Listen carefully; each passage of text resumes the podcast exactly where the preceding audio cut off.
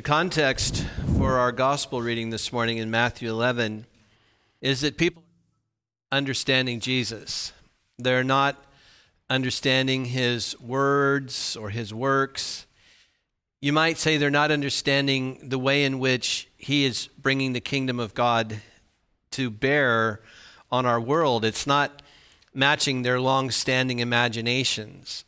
So we read in our passage in Isaiah today that one of the signs of the coming of the Messiah would be these deeds of power and these acts of goodness. And everybody kind of knew that, but that wasn't the accent. The accent on the people of Jesus' day is that when God came, he would bring judgment, that he would judge those who was oppressing Israel. So though Israel was no longer exiled, you know, they weren't in Babylon, they weren't in Egypt or something, they were, quote, back in their land. What they weren't getting is that the land was never the point. Geography was never the point. The point was to be reconnected with their God, being God's cooperative friends, living constant lives of creative goodness in cooperation with Yahweh, and doing so through the power of the Holy Spirit for the sake of loving other people around them. But back in the land, it was still just turmoil, infighting in Israel, hating the Gentiles, and hoping that God would come and judge their enemies. That is to say, people who saw Israel different than them. That is to say, Israel is a religious people. And of course, they would judge the Gentiles. But none of this is happening. And so people are misunderstanding Jesus, and this is why he says to them, "Who do people say that I am?" And for John, this raises a corollary, and that's this. If you're not who you think I am, if you're not who I think you are, then who am I? Like, if I've got this wrong, then this stuff you just said about me, you know, greatest, born of a woman, most important of all the prophets, preparing the way for the Messiah. Wait a minute. If you're not the one I think you are, well, then who am I? And this, of course, is sort of the human dance, right? Human beings all around us are wondering, is there a God? Which God? You know, how do I understand God? And then the corollary. Well, how do I understand myself then in reference to all these questions about who God might be? So sitting in prison while Herod's power is growing and apparently winning the culture wars. Did you catch that? So John's in prison. Herod's apparently winning the culture wars. Nobody's touching his power. Nobody's even coming close to matching his influence on culture. So John may have been sitting in prison thinking, well, maybe I'm not who I think I am. Maybe actually I'm chaff and not wheat. Maybe I'm actually a goat and not a sheep. Maybe I'm actually of the darkness, not of the light. And in today's negativity towards Christianity, lots of people out in the world can relate to this, wondering, is Jesus the real deal? Should I bet my life on him? I mean, just stop and think for a moment. How many people do you actually know just in your general life who are betting their life on Jesus? I just bet my life that what he says actually corresponds to the most important realities there are in all of the cosmos. And I'm willing to venture on his teachings and his way of being. But for most people, we're left wondering, does Christmas really matter? Or are the birth narratives really just kind of old, quaint stories? But they're ultimately powerless against the Herods of the world, the Caesars of the world, the nation states of the world today, the political systems of the world, the economic systems. How can these quaint old birth stories that we review every year in Advent, do they actually have any power, any worth against today's forces of evil? And so our story today is just giving us a window into John's heart. He's concerned in a similar way. He's actually wondering, are you the one to come, or should we look for another? Now, this is one of those unfortunate places in our English Bibles that doesn't really catch it. So sorry for a brief Greek lesson, but it's important. In John 14, 15, and 16, when Jesus says, I'm leaving, but don't worry, I'll send you another comforter. Well, these Greek contexts can be very stark. So if somebody gave you a cold cup of coffee in a restaurant, you said, oh, please, can I have another? What would you mean? I want one of a different kind. But if somebody gave you some, I don't know, a really great dish in a restaurant and said, would you like another? You would know that they mean, well, I want another of the same kind, like that was delicious. Well, that kind of wordplay is happening here. It's this very stark thing that says, if you're not the one, then should we be looking for something like completely different? Like maybe you're not the one. Maybe we've misunderstood this. Maybe you're just another in a long line of failed messiahs, because first century Palestine and, 50 or 100 years on either side of it was full of self-appointed false messiahs. So this isn't just rhetoric. John is literally sitting in prison because he confronted the powers, right? He thought that the Messiah was going to come and confront the powers. And so John does. He has his finger right in Herod's chest and says, you're nothing. Your power's nothing. But Jesus, he's the real deal. And so now he's in prison for having said that. And so Jesus answers him, as we heard, go tell him what you're seeing and hearing, because it corresponds to what Isaiah the prophet predicted would happen when the Messiah came. So go tell him that the blind are receiving their sight, the lame are walking, lepers are cleansed, the deaf hear, and the dead are being raised up, and the poor, that is to say the exiled and the oppressed, have the good news preached to them.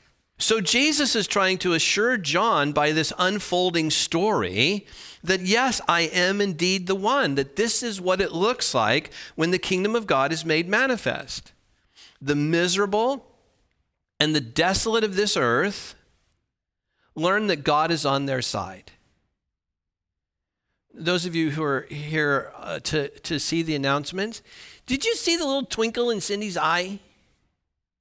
As she told the story of our generosity towards local Hispanic families who have nothing, homeless, nothing, the desolate of the earth, when they get a little glimpse that God is on their side through God's people, this is the inbreaking of God's kingdom, just little by little. The things that we do individual and as congregations and the whole church in Orange County here and the whole church around the world, this is what it looks like. When God's kingdom come, the desolate, the excluded realize that God's on their side. But some of you will be able to really relate to John in prison going, well, that's lovely. Good for them.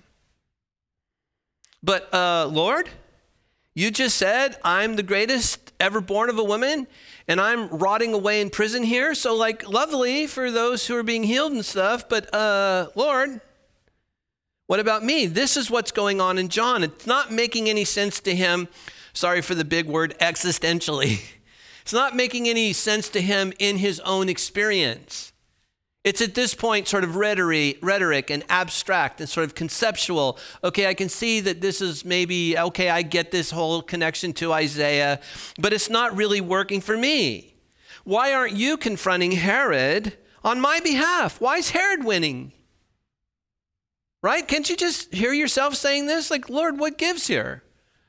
I confronted the powers. I tried to be a part of the inbreaking of your kingdom. You're out palling around with sinners and tax collectors, extending mercy to these people. You're extending mercy into this system that's oppressing me, who you say I'm your best buddy. Right? Can you hear, John? Like, I'm your cousin, for crying out loud. Right? I mean, wouldn't you just be appealing with all these things in your head? Get me out of this prison. Let me come work with you. And this is why for us, when we see things day in and day out on the news, and this is virtually all you see, is that the powers, as Paul would say, or the principalities appear to be winning. I mean, on the news all day, every day. Whether it's personal things, like that girl who just got shot at point blank range with that shotgun in that high school in Colorado, or whether it's big stuff that, you know, the death of Mandela reminds us of, you know, systematic injustices. So whether it's big and broad or up close and personal at the end of a shotgun barrel, all day, every day, the news reminds us that the inbreaking of the kingdom isn't really happening and that we're sort of foolish for believing in these birth narratives. Well, can I just tell you something? The news doesn't care about the inbreaking of the kingdom. It's not on their radar screen. Even cable TV people who say they're Christians, they don't get this. Trust me.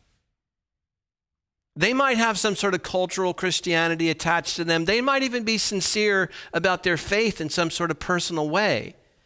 But I'm telling you, even 9 out of 10 news people who would identify as Christians, they're not really seeing that behind the scenes, no matter what it looks like, John's in prison and Jesus is out doing this funky stuff, hanging around with the people we thought he was going to judge. The kingdom is actually expressing itself and beginning to permeate more and more, but it does so in these ways that the news is never going to pick up. I mean, come on, I want you to get this. A little yeast, a little salt, a little light amongst the world's darkness, these modest little ways in which the kingdom come, that's never going to fit the nightly news.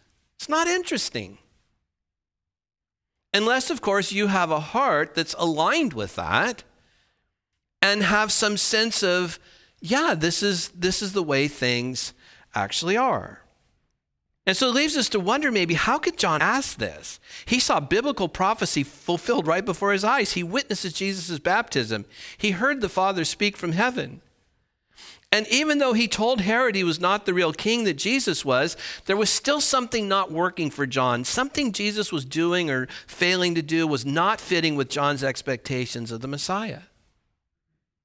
And so then Jesus' indirect answer to him, you notice Jesus doesn't answer him directly like, yes. This indirect answer that Jesus gives him broadens the issue to sort of say to John, I want you to look around at the evidence. What do you see? And then you decide on your own if I'm for real. That's essentially what Jesus is saying. Here's what Isaiah said would happen. Here's what's happening. Here's your historic story, John. Here's what's happening right in front of your eyes. You decide. You decide if I'm for real or not. And then you decide if you can trust and follow me. Because what Jesus is getting at here, as I've told you several times, whenever you hear Jesus saying these kind of things and it doesn't seem really concrete and stuff and you wonder what he's getting at, just assume that he's being brilliant. Just start there. Just assume that there's stunning brilliance underneath what he's saying. And in this case, here's the stunning brilliance. Only growing understanding that's self-authenticated. That is to say, not merely mental, but only a growing understanding that one experiences within themselves to be true can sustain discipleship to Jesus. See, lots of us come out of systems where we sort of chafe at, well, why'd they make such a big deal out of us reading the Bible? Or why do people make such a big deal out of us praying or whatever? Because only understanding can sustain growth in any human endeavor. You will give up guitar if you can't sustain some understanding in it. You'll quit.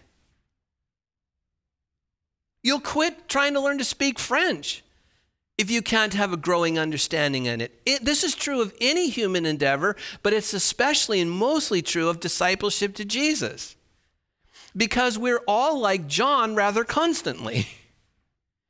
And so unless we have these little glimpses of insight, we begin to quit. And all over America today are cultural Christians, even people sitting in churches who are cultural Christians, but who've really quit on any sort of meaningful followership of Jesus because they don't have the growing understanding that can sustain actual trust and actual followership. So one good reason to study and to know the Bible stories and to know the Bible characters is that these characters have our human weaknesses. They share our misunderstandings and discouragements and doubts. Look at Elijah. Not even that, maybe one of the greatest stories in the whole Bible, calling down fire from heaven on Mount Carmel, was not enough. He runs from Jezebel and asks God to take his life. David wanted to revenge murder so bad that he would have done it had Abigail not stopped him. Jeremiah was so self-loathing that he cursed the day he was born. So this is like an epidemic amongst God's followers, and always has been. And most of us don't rise to those, sort of big things, but we've all got these things in us that either in fact set us aside or make us think that we're set aside. And one great source of Advent joy then that springs forward from our readings today is this, that God can do more than one thing at a time. And he can use imperfect vessels like John while simultaneously transforming our lives. It's not one or the other. Everybody gets to play while two things are happening simultaneously. One, God uses you as a vessel, as you are, and he then consistently transforms us as we go. And so as we have a moment of quiet this morning, you might ask yourself, where do I sense that God has been seeking to use me? Where have I been feeling little nudges? But they usually are little, like butterflies landing on us or something, very gentle. And we have to pay attention to them. And maybe for some of you, in what way do you feel imperfect and thus set aside? And maybe need a moment of hope this morning that God can do two things at once. He can use you where you are and continue to transform your lives. Amen.